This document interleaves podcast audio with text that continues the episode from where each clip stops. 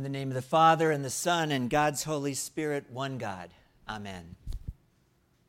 One of you was saying to me not long ago uh, that you work for a boss who is one of those real hands on manager uh, types, um, knows every aspect of every detail of the business, um, is able to perform every job in the entire operation uh, is known for leaving the front office and rolling up his sleeves and pitching in wherever needed. And I thought initially when you said that, that that sounded like a good thing. And um, in fact, it sounded familiar. Um, but then you said to me, no, it's a matter of trust. He doesn't trust anybody. Or maybe you said, He's got to do it all himself, or he doesn't believe it will ever get done. And I was thinking this week how different that boss's frantic, I'll do it all myself, is from the boss. I'm not talking about Bruce Springsteen. But the boss that we meet on the Sea of Galilee that Amy just read for us, um, and the way he conducts his business this morning. Did you notice Jesus, the very beginning of his ministry, and what does he do? He calls together a group of very ordinary folk and he gets them to do the work for him. Sometimes I think you and I may overlook what a peculiar way of getting the reign of God started this is. So Jesus chooses people who um, from Mark's gospel, at least, have absolutely no qualifications whatsoever for leadership. In fact, if you read Mark's gospel straight through, they are the spiritual equivalent of dumb and dumber. Their only qualification, really, is that God has called them. And that's you. and me. We used to have a thing in our bulletin, I don't know when we got rid of this, and the line read Ministers, all the members of Greenfield Presbyterian. And that wasn't just a trite phrase, we used to keep it in there as a reminder to ourselves that I, or Pastor Cindy and I, are not the only ministers. Before we had these beautiful glass doors at every entrance, on the big old doors we had a sign that read, servant's entrance when you went out into the world. So, my job as your pastor, according to the first lesson today from Ephesians, my job as the pastor is to equip the saints.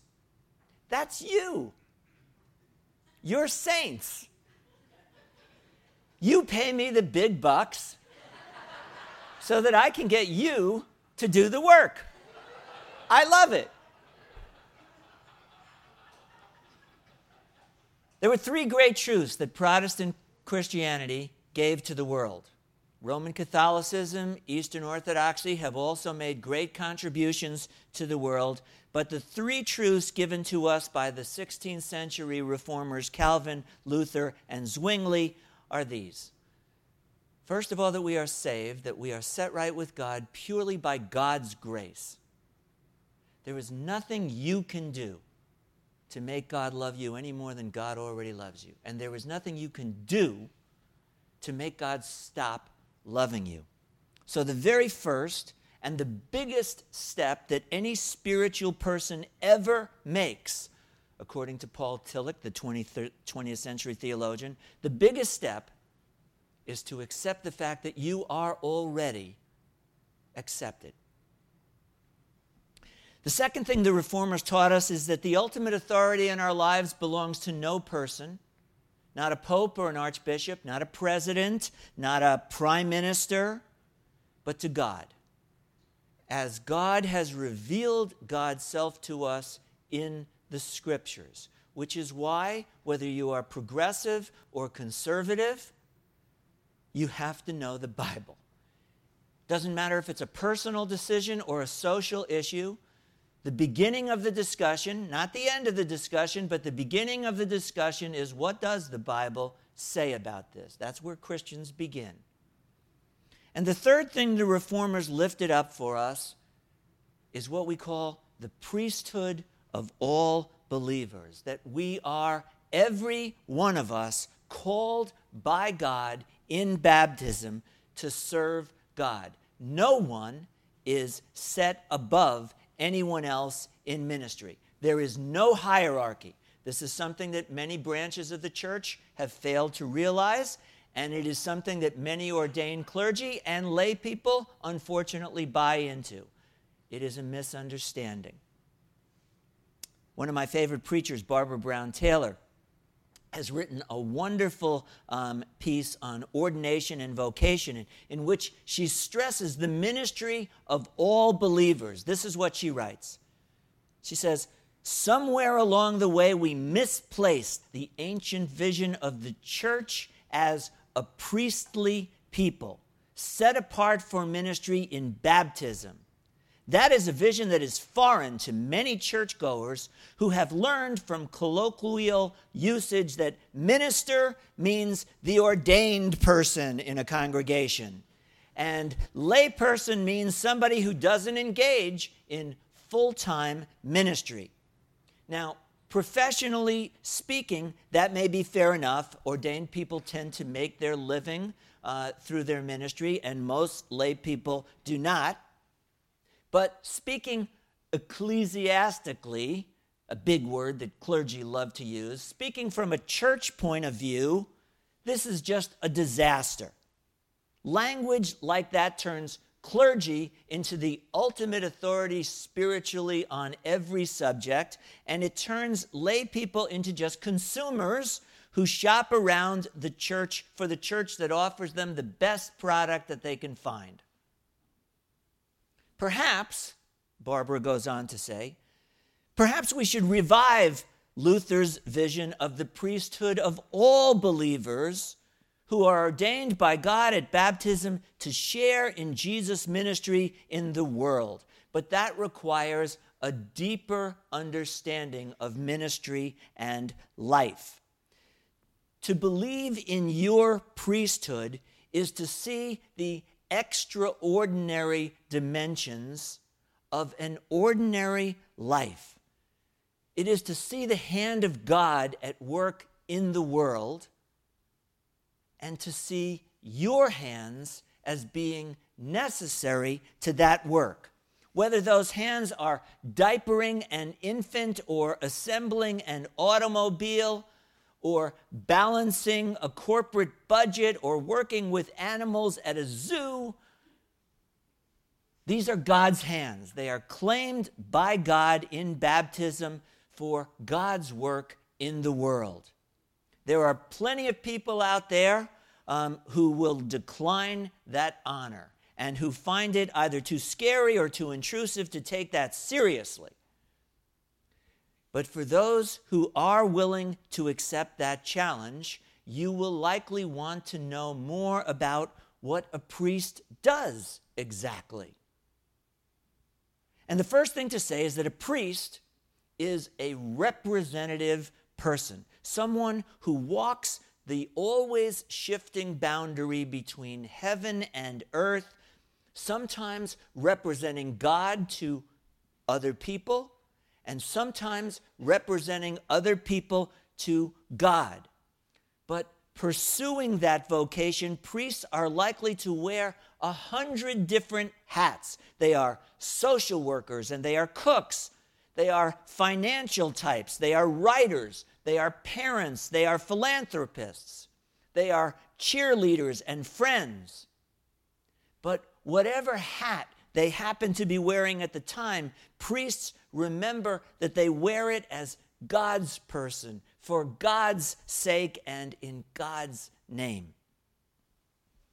Let me just add here that I think in the whole discussion about the ordination of gays and lesbians in the church, which, in case you haven't followed the news, is raging in the Methodist church these days, or, for example, the ordination of women, a subject that is always raging in the Catholic Church, Um, this is one of the serious fundamental theological misunderstandings because there are many in the church who will tell you that everyone can be baptized, everyone can be a member of the church, but only certain people of certain orientations or sexes are eligible for certain ministries in the church. No.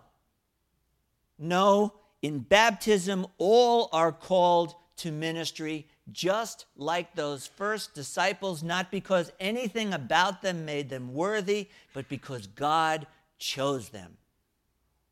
So, while preaching and celebrating the sacraments are specific tasks, the two that I have been set apart to do, um, the reality is they are metaphors for what the whole church does all the time. Preaching is not just something that an ordained minister does for 15 minutes, if you're lucky, 20 minutes if you're not, depending on when the hot dogs are ready. They are something that the whole congregation does all week long. It is a way of approaching life, of seeing God's presence out there, of being God's presence out there. It's our ministry given to us in our baptism. So worship is led by a liturgist, Amy in this case, which comes from two words laos, people, and ergi, work. Worship is a work of the people, it's something that we all do. When you go to the theater, you sit there as the audience, and there are people up on the stage who entertain you. However, as any one of our confirmands will tell you, in the theater of worship, there is only one audience, and who is that? God. And we are all on the stage performing that. And if you haven't tried that on for size, you should, because it will affect the way you think of worship. It means that when we pray, if you don't, the prayer is not complete. It means that even now, the sermon that I am giving is 50% my words and 50% you listening and appropriating that in your life. If I stand up here and give the most theologically astute sermon ever given, which I give on a weekly basis, and you don't listen to it and apply it, it gets a 50%, which I think is a failing grade. Even if you can't sing a note, to read each word on the screen that Sandy is frantically flipping through there as if it was from and for you. That's what makes a joyful noise to the Lord. In communion, whether you are coming forward or sitting on your duff, it doesn't matter. We say to each other, the body broken, the blood of Christ shed for you. We minister to each other. When we do the confession, you may have noticed that it is usually the liturgist who pronounces God's forgiveness over you. This is not an accident because it is a reminder that this is how God's forgiveness makes it into the world. We all have that ministry. So, Barbara goes on to tell a story about uh, a day that she was taking communion to one of the older women in the congregation. Incidentally, you know that the deacons in the church can take um, communion to people outside.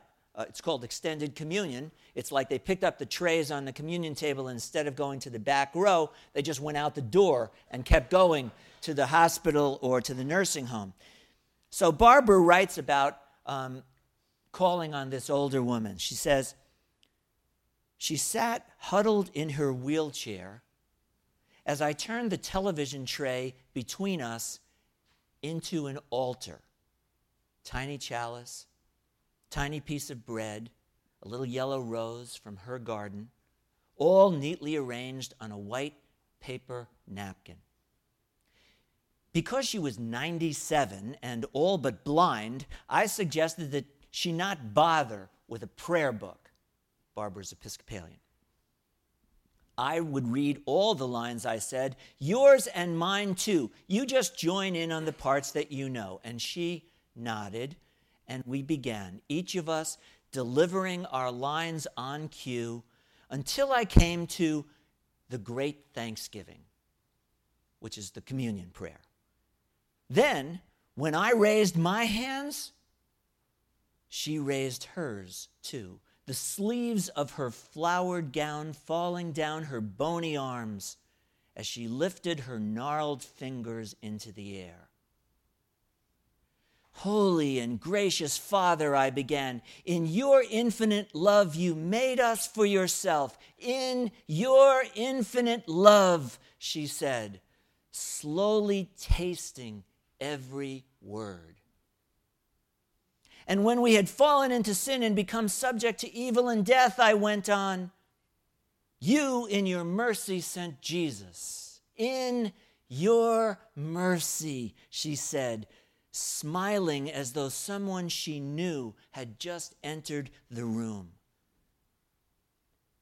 When I realized that she meant to say the whole prayer with me, I waited for her to catch up, and we prayed it together our voices looping through one another in an unstudied duet.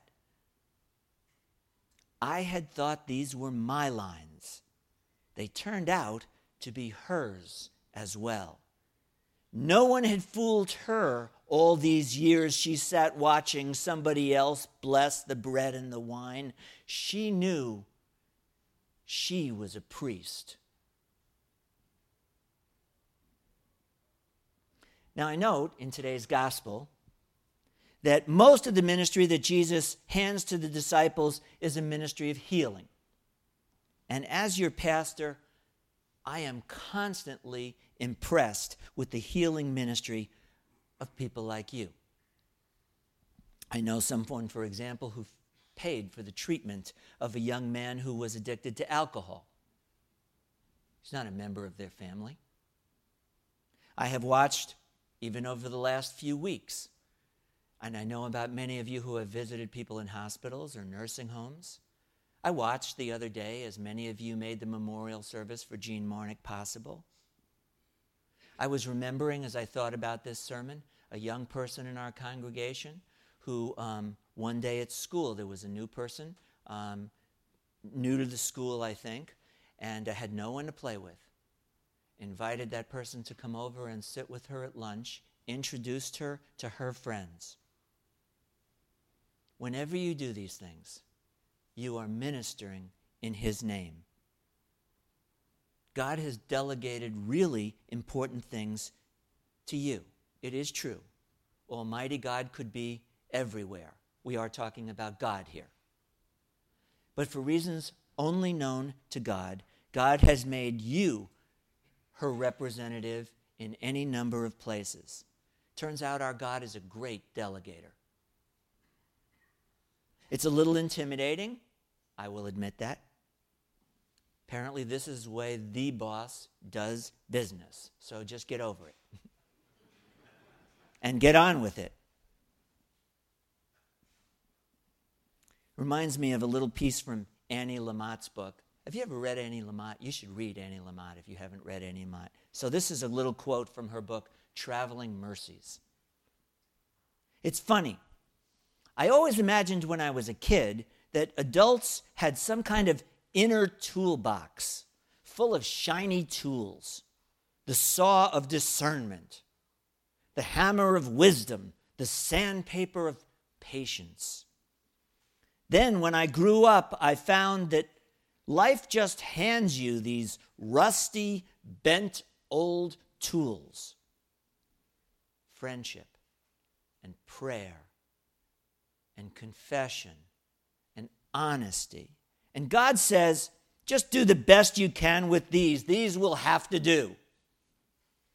And usually, against all odds, they're enough.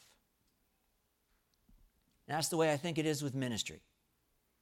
Jesus comes into the world proclaiming God's reign. He heals, He teaches, He feeds, He reaches out to the poor. And then it's like He says, I have enjoyed doing all of this work. Now, why don't you try it on for yourselves? I'll commission you as my disciples, my ambassadors, and that's you and me. So, the question of the morning is where is Jesus calling you at this point in your life? What is the work for which you are equipped, that you are being called to do, that maybe nobody else will do? These final words from the pen of Anne Frank. How wonderful it is that nobody need wait a single moment before starting to improve the world. How wonderful indeed. Amen.